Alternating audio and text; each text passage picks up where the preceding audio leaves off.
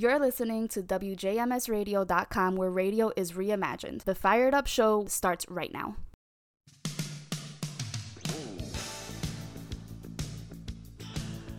Welcome, welcome, welcome to Fired Up right here on WJMSradio.com, where radio is reimagined. This is Steve. I host the show each week as always, and we're going to be getting into some interesting subjects in the realm of political uh, mechanics here in the United States.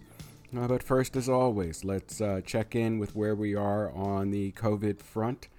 Uh, we are currently sitting at 33.5 million reported cases, and 599.8 thousand people have died from the disease since uh, early last year.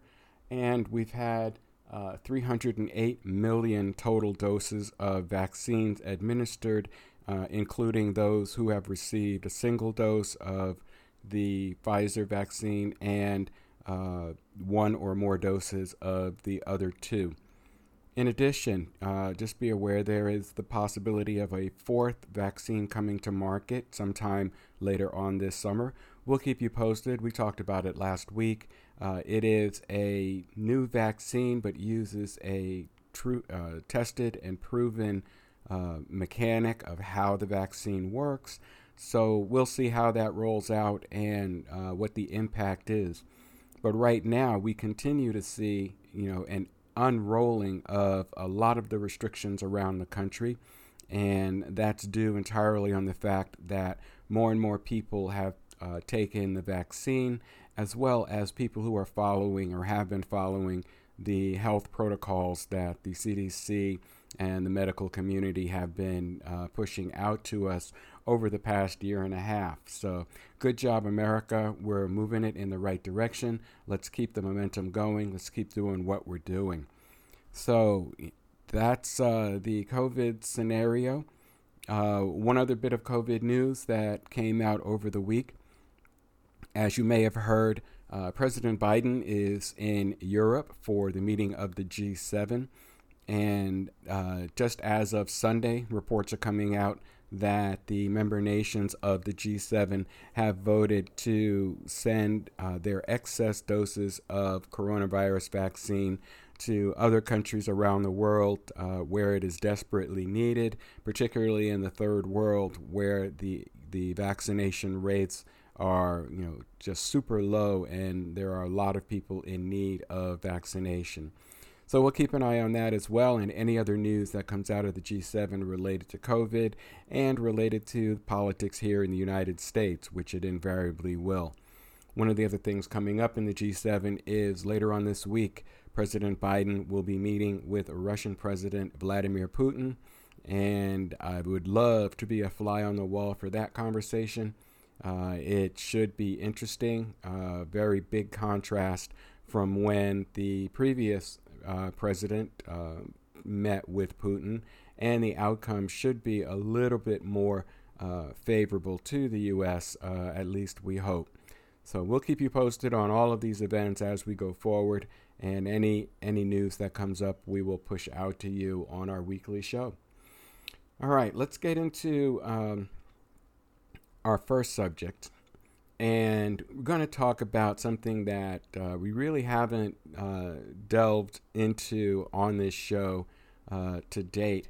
But in light of recent news and recent events over the last uh, month or so, uh, I felt it was high time that we visited on the subject of critical race theory or CRT. And, you know, we, we've talked about various elements of the considerations for whether or not the United States of America is a, a fundamentally racist country. And, you know, the, the arguments are being raised hot and heavy, particularly over the battle on whether or not to allow the teaching of critical race theory or CRT in the public school systems.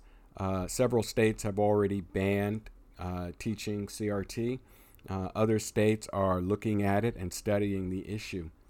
So I wanted to touch on what critical race theory is and what the discussion is that's going on in this country today uh, about this topic. Um, I dug into some research on it and uh, found a uh, pretty good definition in Encyclopedia Britannica online edition. And it says as follows Critical race theory, or CRT, an intellectual movement and loosely organized framework of legal analysis based on the premise that race is not a natural, biologically grounded feature of physically distinct subgroups of human beings, but a socially constructed, i.e., culturally invented category that is used to oppress and exploit people of color.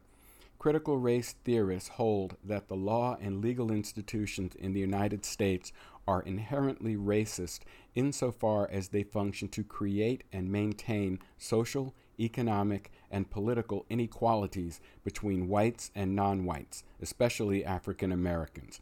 So let, let's break out from right there.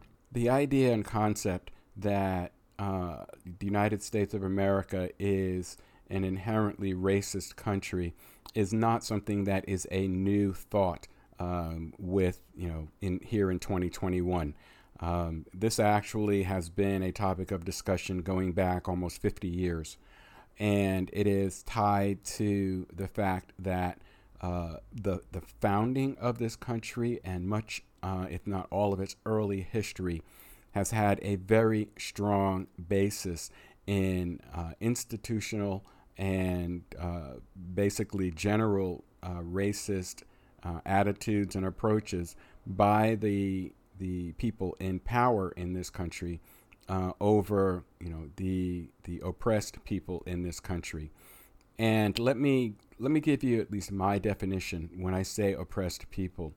Obviously, you know a lot of the discussion is around the treatment of black people here in the U.S., but it goes beyond that. It is the the treatment of all uh, people of color uh, in this country, whether it is you know Latinx, Asian, um, you know Native American. Uh, the the United States of America, since its founding, since 1776 or 1789, take your pick, um, has been functionally exploiting uh, you know minorities in this country for the economic benefit of the white majority in this country and you know to to say that or deny that uh, America is an an inherently racist uh, culture uh, is to deny the realities of history. Now we have talked on this show about revisionist history uh, a few times. Uh, we've also talked about a, the controversial 1619 project, which was launched uh, two years ago and or announced two years ago, and uh, began a very heated debate on exactly what the story of uh, enslaved peoples that were brought to this country, in particular those that came from the continent of Africa. And the 1619 Project um, really told the story of the experience of these uh, first arrivals from Africa into uh, the colonial United States and then the United States uh, after the uh, Revolutionary War. Um, I, I, won't go into that here. I really want to focus on uh, the current discussion that's being held uh, around CRT.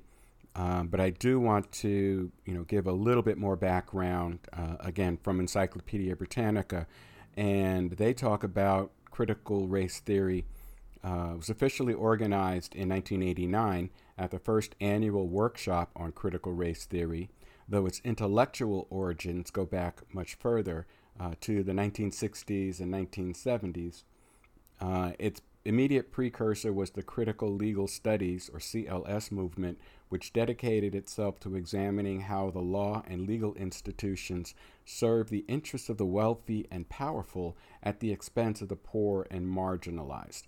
And to flesh this out, uh, we could look at uh, a study done by legal scholars Richard Delgado, uh, who was one of the founders of CRT, and Jean Stefancic, uh, where and, and, and their study, uh, Critical Race Theory and Introduction, which was first published in 2001, um, they they put forward several general propositions that they claim would be accepted by many critical race theorists, despite the considerable variation of belief among members of the movement. So, the basic tenets they came up with uh, are one, that race is a social construct and not biologically natural. Racism in the United States is normal, not, aber- not aberrational. It is the common, ordinary experience of most peoples of color. And three, owing to what critical race theorists call uh, a thing called interest convergence, legal advances or setbacks for people of color tend to serve the interests of dominant white groups. So, you know, and they, they go on to say that, um, you know, the, the racial hierarchy that characterizes American society may be unaffected or even reinforced by, you know, ostensible improvements in the legal status of oppressed or exploited people. Uh, their fourth general preposition was that members of minority groups periodically undergo uh, something called differential racialization, or the attribution to them of varying sets of negative stereotypes, again, depending on the needs or interests of whites. Uh, five, according to the thesis of intersectionality, uh, no individual can be adequately identified by membership in a single group. For example, an African American person uh, may also identify as a woman, uh, a lesbian, a feminist, a Christian, and so on. And finally, the voice of color uh, thesis holds that people of color are uniquely qualified to speak on behalf of other members of their group or groups according to the forms and effects of racism. So let, let's break all those big words down. Let, let's break all of that down. Um, the the idea that race is a social construct uh, is also not new. That has been an idea that has been brought forward uh, for several generations now. Um, you know that there there is no no such thing as the black race or the white race. Uh, we're all humans. We're all uh, Homo sapiens uh, in in the sense of our species.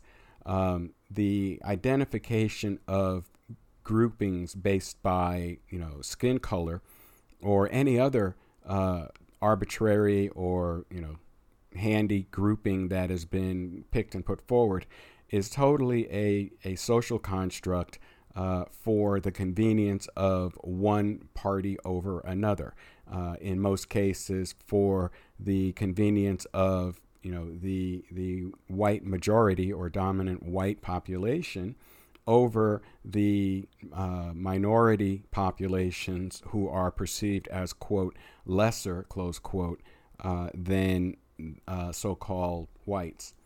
Um, and you know you, you need look no further uh, again than the history of this country to see how that has manifested itself over the you know 200 and you know almost 50 years or more uh, that the United States uh, has been a a formal country, and over the you know 400 to 600 year history of the North American continent as uh, colonizers uh, came and settled. Um, you can see the impacts of this uh, approach, this superiority versus you know insuperiority. Um, as you look at the treatment uh, of number one, the indigenous native population of this continent uh, when the first white settlers and then, you know, as many, many more uh, came over from Europe, and you look at what happened uh, to the Native American population. Uh, two, you can look at the uh, transition over history of enslaved peoples, not, not just Africans, but uh, other people from other parts of the world who were brought here in an enslaved uh, capacity as essentially free labor, uh, property, or chattel. Uh, you also can take in and, and, add into that group not just those who were, uh, quote, enslaved, close quote, but there were also, you know, thousands and thousands of indentured servants, which, you know, were, were individuals and families and groups brought over uh, from other countries, uh, primarily Europe, uh, to work off a, a debt uh, owed to a powerful uh, landowner or noble or other person of quote power close quote uh, in Europe, and they were brought over to work as roughly the same uh, jobs as enslaved people. The only difference was uh, one, they were typically white, and two, they were, you know, in theory, working to pay off a debt owed, and not just working because they were owned by, you know, a a landowner or a plantation owner. So, you know, and that that in itself is a whole another uh, discussion, another topic for another time. Um, but getting back to CRT, uh, they, you know, the the discussion on critical race theory has has reached a fever pitch over the last few months, um, primarily because it it has, in one hand, seemed to be catching on uh, and gaining in popularity and discussion among many groups, uh, primarily, you know, uh, progressive leaning groups in favor and conservative leaning groups opposed, uh, who are arguing back and forth over the truth of the history that CRT and, and related projects like the 1619 Project uh, try to portray. And, you know, it, it, it really is, as, as we've talked about on this show, it really is uh, an exercise in revisionist history for those who you know refuse to allow uh, a frank and honest and open discussion of critical race theory, uh, who seek to deny its discussion in our schools, to deny its inclusion as part of the fabric of American history. Um, you know the the idea that you know uh, minorities, people of color, were less than than full human. In fact, uh, is codified in the Constitution of this country, where you know African slaves were counted as three fifths of a human, and you know the the reason for that was both a a, a racial superiority uh, reason as well as a mathematical reason where you know, by by the time that you know the Constitution was being uh, uh, voted on and approved around the country at the time, uh, African slaves outnumbered uh, whites in this country by a significant margin. So the idea of the three fifths rule was in part a a, ra- a racial yoke around the neck of these enslaved people, but also a a example of probably one of the earliest, if not the earliest, voter suppression tactics applied to people of color in this country.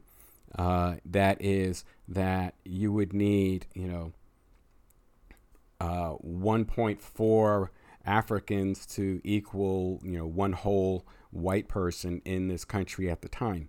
Uh, hence the three fifths, and you know, it it's these facts of history you know, when when people are arguing that you know America is not racist, one of the first things you can point to to prove it is to the Constitution of the United States, which clearly states that you know Africans are counted as three fifths of a man or a person.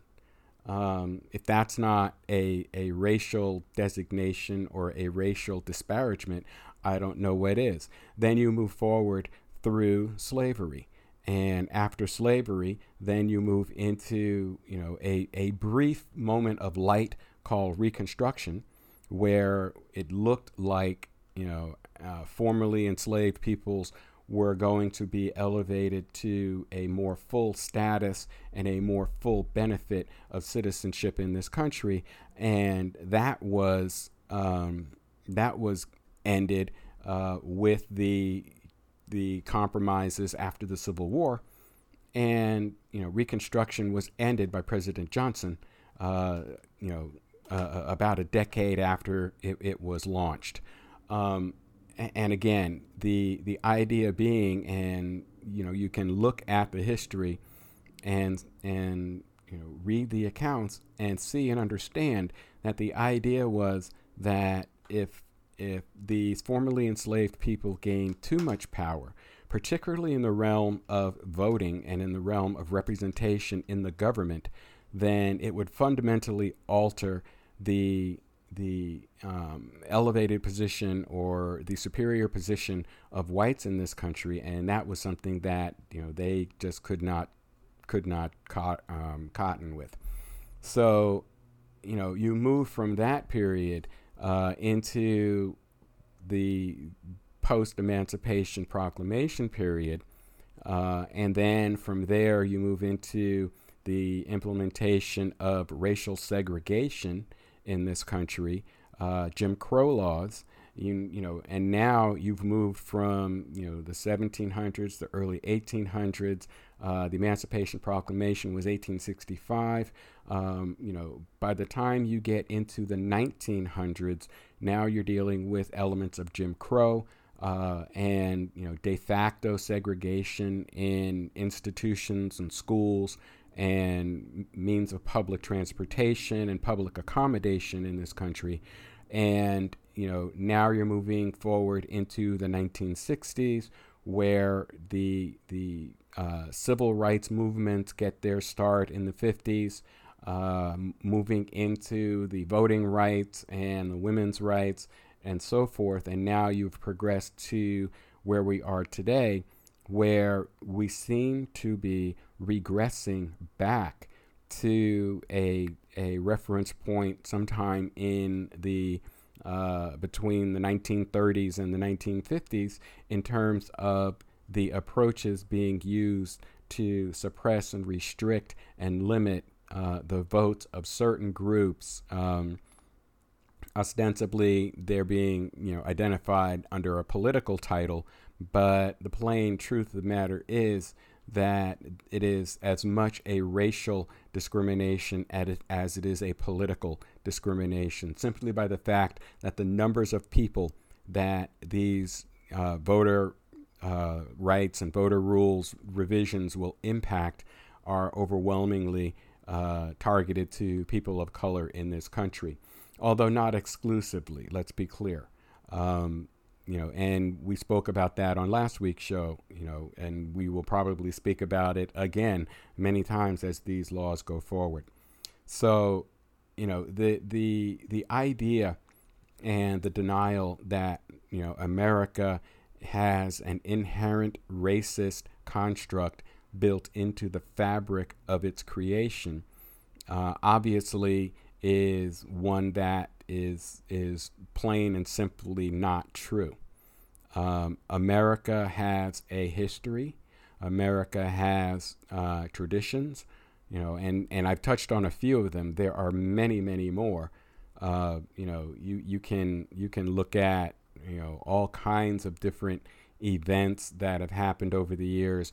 I know we've just passed the uh, 100th anniversary of the destruction of uh, Black Wall Street in Tulsa, Oklahoma.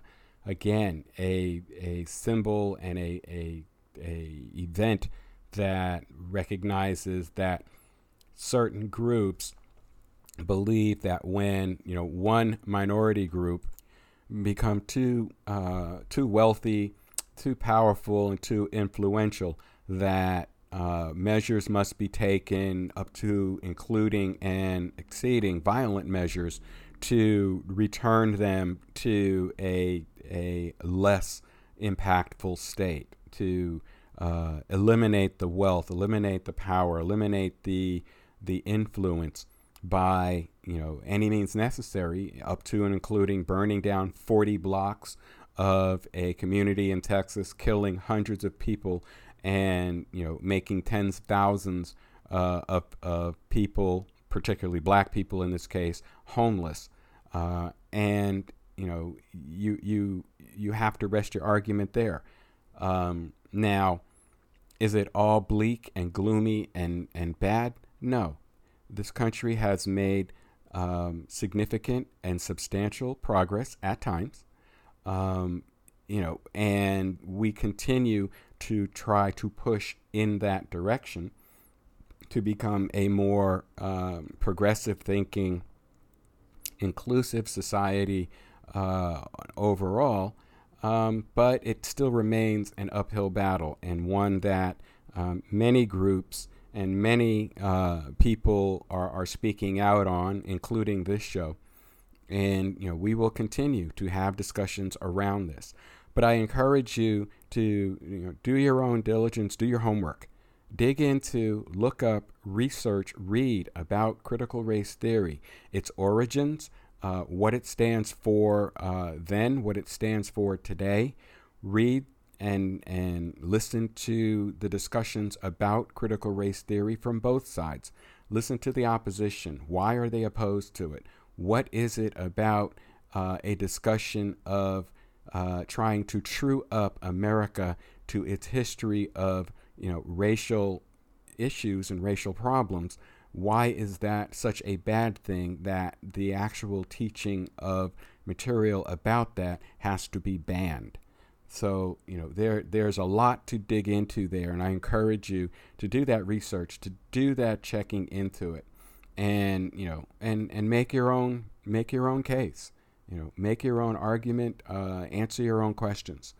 Uh, so, you know, we'll uh, we'll touch back on this again because I'm sure this is a subject that's going to be in discussion for quite some time, particularly in light of some of the political uh, legislation that's orbiting around Washington at the present moment, which we'll also talk about in future shows as we go forward. So let's take our break here, and we will uh, come back on the other side and want to talk about uh, some other items that have been in the news recently that uh, we need to dive into. You're listening to Fired Up right here on WJMSradio.com, where radio is reimagined. This is Steve. We'll be right back after the break.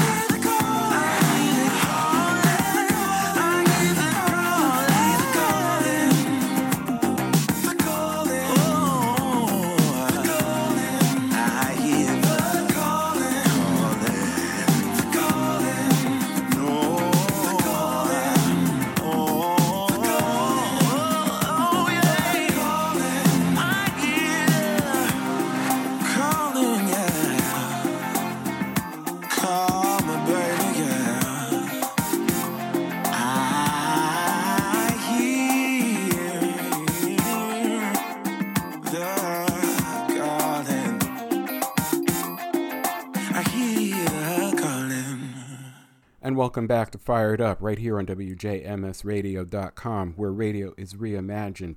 You're in the fired up space, and we're talking things politics. So, if you follow this show, and if you are a regular listener, number one, thank you. I appreciate it greatly. Um, number two, you know that the premise of this show is to bring you information uh, and facts on the games that are played under the guise of political leadership in this country. And we have over the the now 80 episodes that we've recorded of this show, we have talked about a wide variety of these games played both by Democrats and Republicans uh, as we have gone through, you know, the uh, election year of 2020 and all of the things that went on behind that, and the election and all the post election drama and, and so on and so forth. Uh, as I said, if you followed this show, you know how we, we cover the games that are played. Well, that still continues, and the the latest I don't know, the latest version of the game, the latest chapter of the game, whatever you want to call it, um, is now the debate and discussion going around in Congress, in the House and in the Senate, over uh, two bills uh, that the Democrats, who, in case you haven't been paying attention, control both the House and the Senate, even though their majorities are are small, they are in control. Um, one is uh, called HR 1 or House Resolution 1. It's also known as the For the People Act. And the other is HR 4, which is the John Lewis Voting Rights Act. Now, both of these seek to accomplish much the same thing uh, in different ways. And right now, the debate going on uh, in the Senate, because the House has actually passed both of these bills, and they are, you know, in the purview of the Senate, uh, awaiting hopefully floor debate and a vote uh, to come at some point. Uh, current information out of the Biden administration is they are looking to bring the vote to the floor in H.R. 1 uh, probably by the end of the summer or into the fall. But it is also likely that we will see H.R. 4, the John Lewis Voting Rights Bill, uh, come up for a vote in the Senate ahead of that, uh, primarily because, uh, given the climate in the Senate uh, right now, with you know the the minority party obstruction going on and and all of the political wrangling and the the divided nature of both parties, which we'll talk a little bit about in the context of this. Um, it looks like the John Lewis Act may come up first, uh, if for no other reason than it is the most likely of the two to be able to pass without requiring the need for a filibuster uh, and, and hopefully garner bipartisan support enough to bring that uh, legislation to conclusion and send it to President Biden's desk. Um, and it, it begs the question of, you know, as I said, both of these bills do uh, somewhat the same thing, but, you know, how is the Lewis Voting Rights Act different from H.R. 1. Uh, H.R. 1 is a huge bill. Uh, it is uh, a, another of those bills that seems to have you know all the elements, including the kitchen sink, thrown in. Uh, with the logic being in the way that the, the machine works and the game is, is kind of played, is you put out these everything bills and then it allows you the ability to peel off pieces of it in an effort to garner, you know, bipartisan support. Well, you know, that takes time, that takes energy, and we end up, as we have seen over the past couple of months, uh, we end up seeing so much effort being put into the argument pro and con that the bill just sort of sits there, uh, not going anywhere. Um, but in, in, in getting back to what I wanted to, to address in this segment, you know, what are the differences between the uh, HR one bill and the HR four bill? Um, so, you know, the the For the People Act uh, would have done a number of things. One, it, it primarily deals with the the mechanics of voter registration, um, and it it creates a national automatic system for registering voters and establishing national standards for mail-in and absentee ballots. Um, it these these are really big deals, and it's hard to un- to overstate what that is. Nonetheless, in its current form, it looks like that bill is not going to go anywhere, uh, due both to the opposition of the Republican Party, along with the opposition of two key Democratic senators, uh, you know, which we have talked about before, and they they being uh, Senator Joe Manchin from West Virginia and Senator Kyrsten Sinema from Arizona, who are uh, standing against this bill, against their own party, um, citing that you know, in the case of, of uh, Senator Manchin, uh, who wrote an op ed in the Charleston Gazette Mail, he said the For the People Act is, quote, too partisan, close quote, arguing that congressional action on federal voting rights legislation must be the result of both Democrats and Republicans coming together to find a pathway forward, end quote. Um, you know, and a- as long as you know he is maintaining that position that uh, bipartisanship is the the foundation block is the linchpin of getting this legislation passed, um, it, it, which is in, in some regards, and I can't totally disagree with him here. Um, it it really is important that these big legislative packages do have bipartisan support. Uh, for no other reason than it precludes you know either party from coming back and saying you know uh, we did this on our own or you know the the minority party from saying look what they have done. And and we've seen this this debate this circular argument roll out before over the years on on many different things. Um, but getting back to it you know the the For the People Act, you know, as I said, would create uh, national registration databases or would pull information from pre-existing government databases like state driver's licenses, taxpayer information, and so forth. It includes a provision that anyone could opt out of being automatically registered to vote, but barring that, every American would be automatically registered. Well, you know, given that as as we've said on this show, you know, historically, that um, the number of Republican voters uh, are dramatically outnumbered by the number of Democratic and Independent voters, uh, literally two to one. Um, this is not something that the Republicans would like to see happen, as you know, it it would mean more Democratic registrations than Republican registrations. That's one argument. Um, the other argument is that this bill is too broad, that it is not specific enough, and that there are other things packed into it that make it just unacceptable to the conservative minority uh, party in in the uh, Senate. So, you know, what does that mean the Democrats need to do?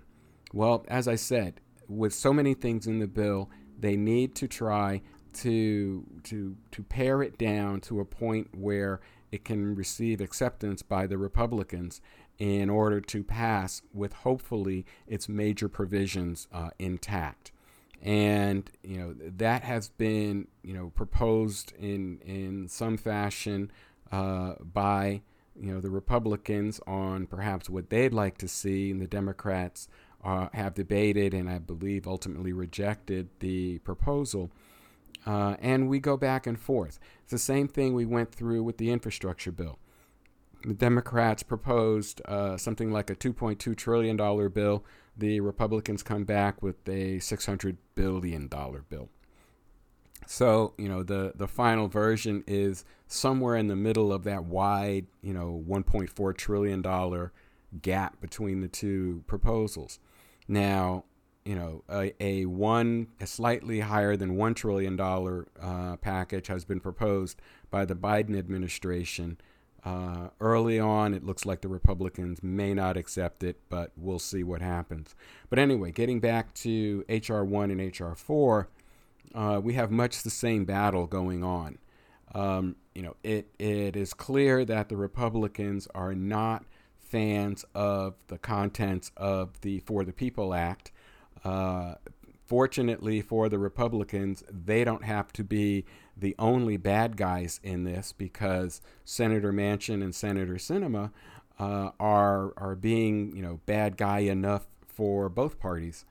Um, you know, I, I think the the the idea that these two senators have in you know using their uh, ability to to defeat the the 5150 majority of the Democrats in the Senate and thereby prevent this bill from moving forward because it would be then you know certain doomed to certain failure.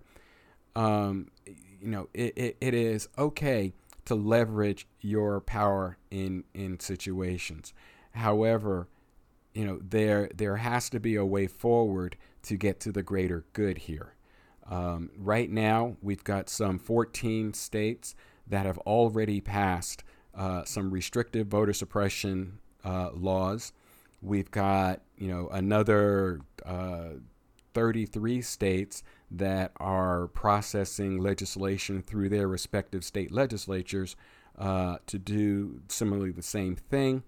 And you know, it, it looks like as we move forward toward the 2022 midterms, that we're going to have another election in turmoil uh, at, at that time.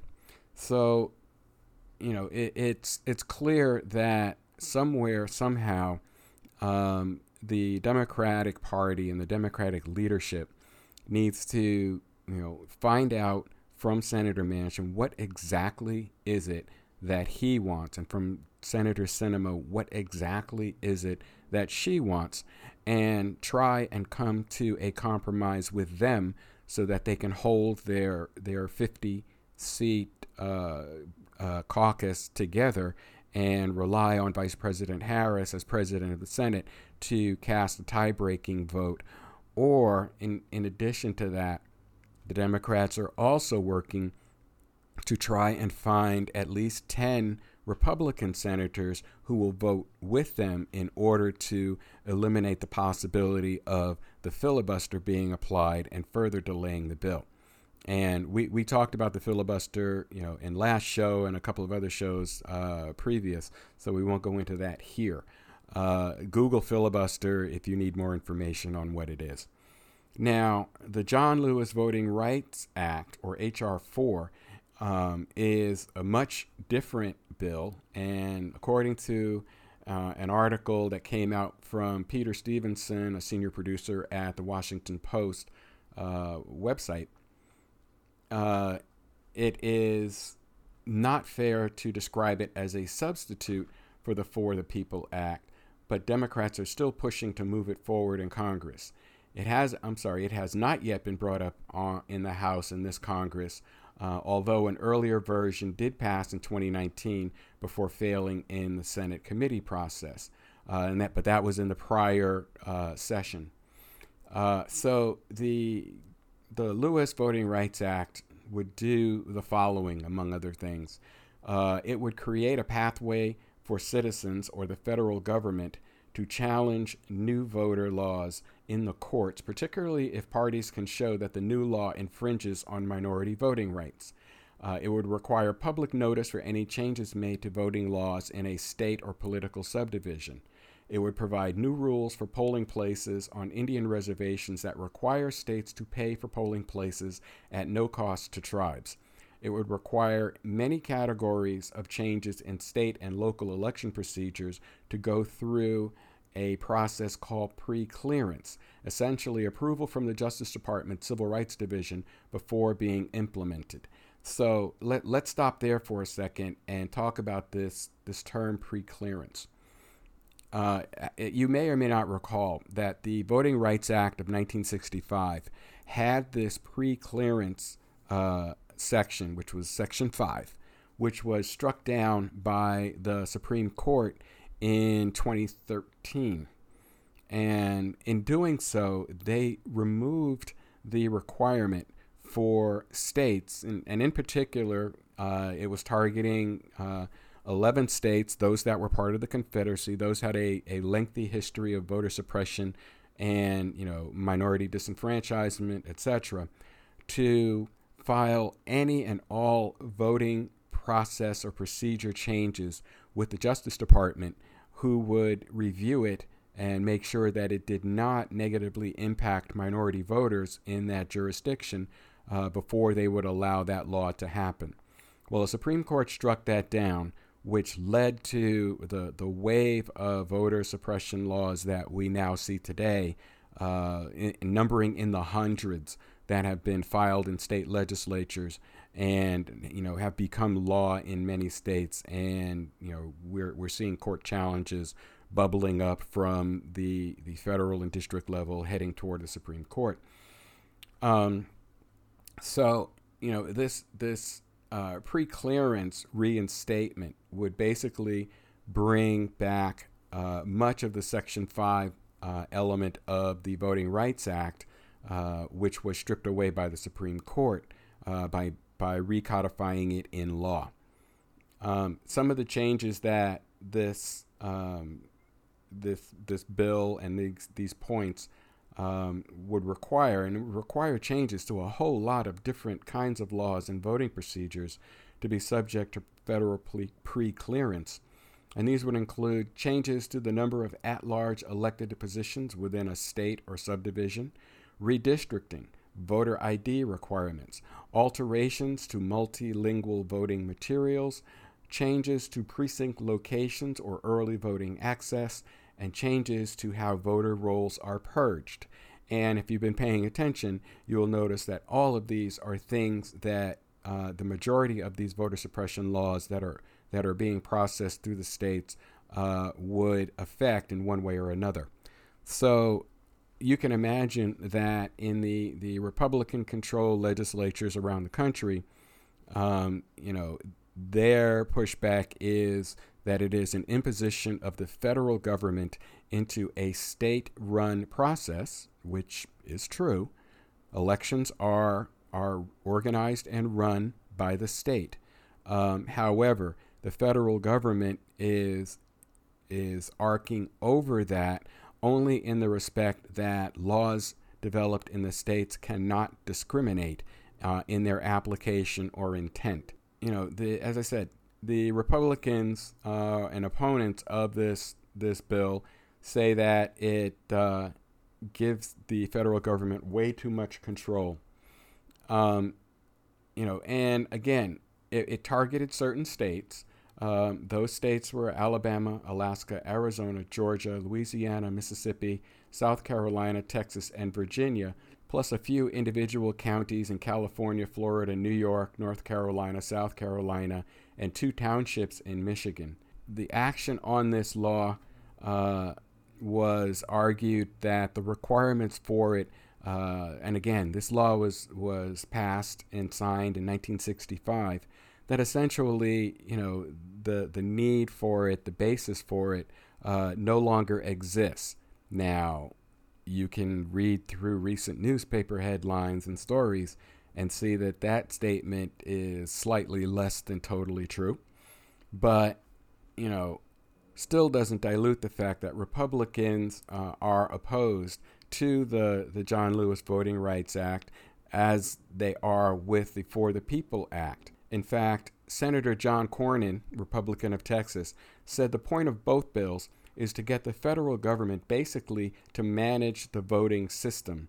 Uh, and you know, as I said, the the voting system in this country is you know owned and operated at the state level. Uh, the federal government does not run the voting process in the individual states, although it can provide oversight and advice on you know elements that may be discriminatory. Um, but that still isn't changing you know, the point of view of Senator Manchin, he's on the record in citing his unwillingness to vote for the For the People Act as it stands right now.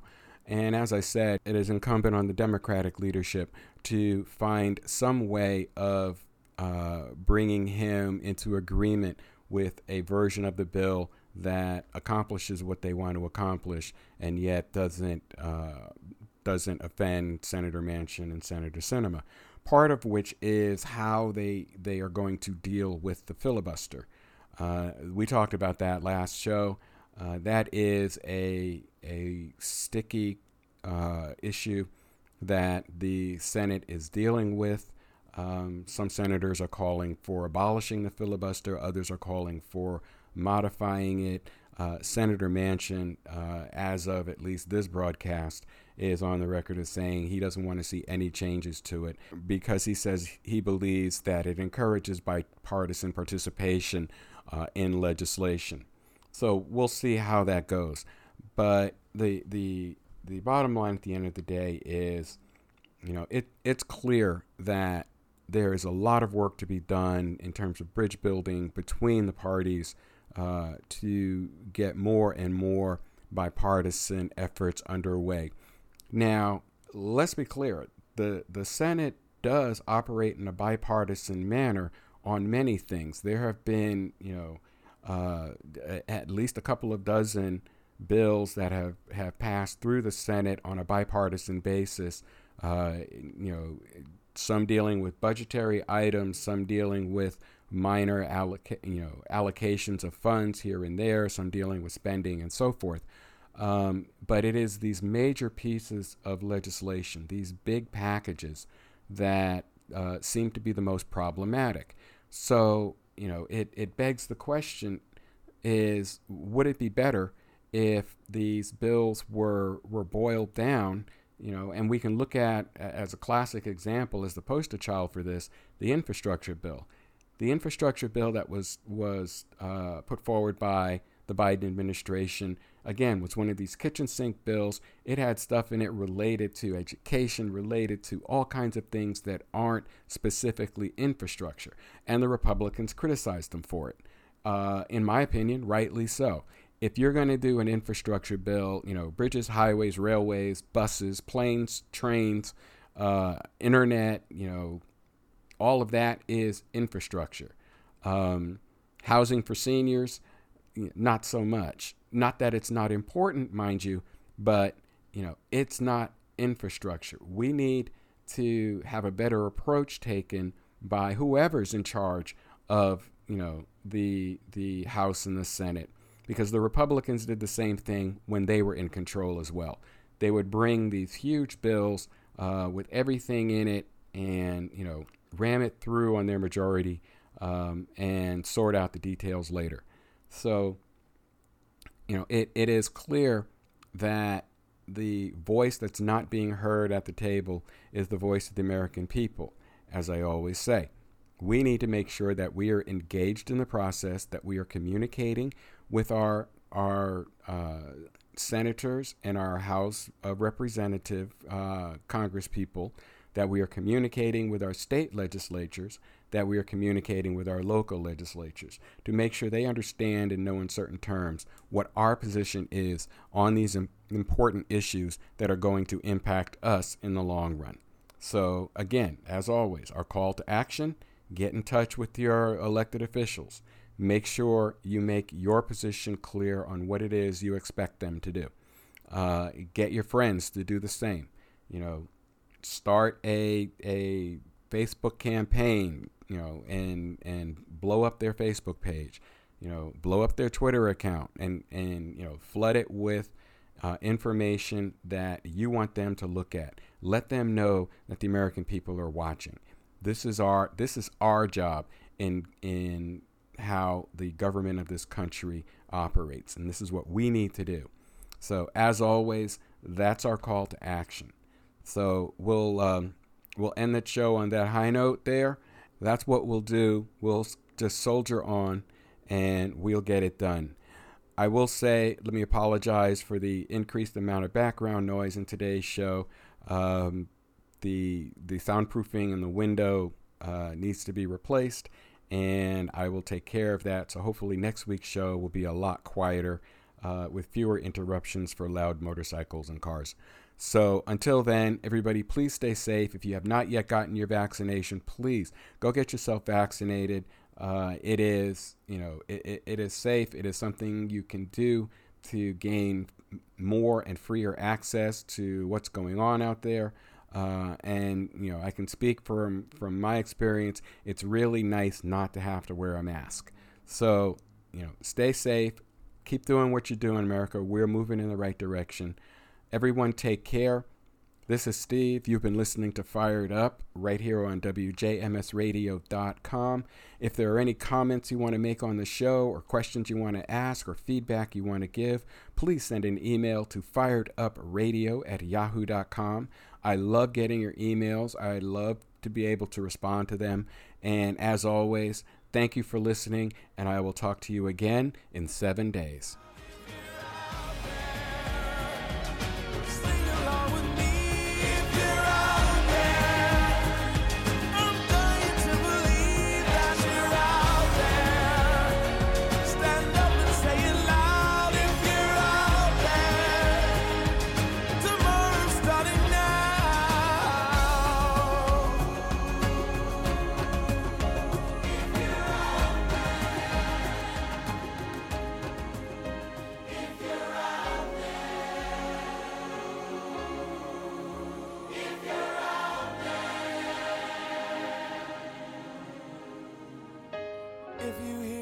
Message wherever you stand.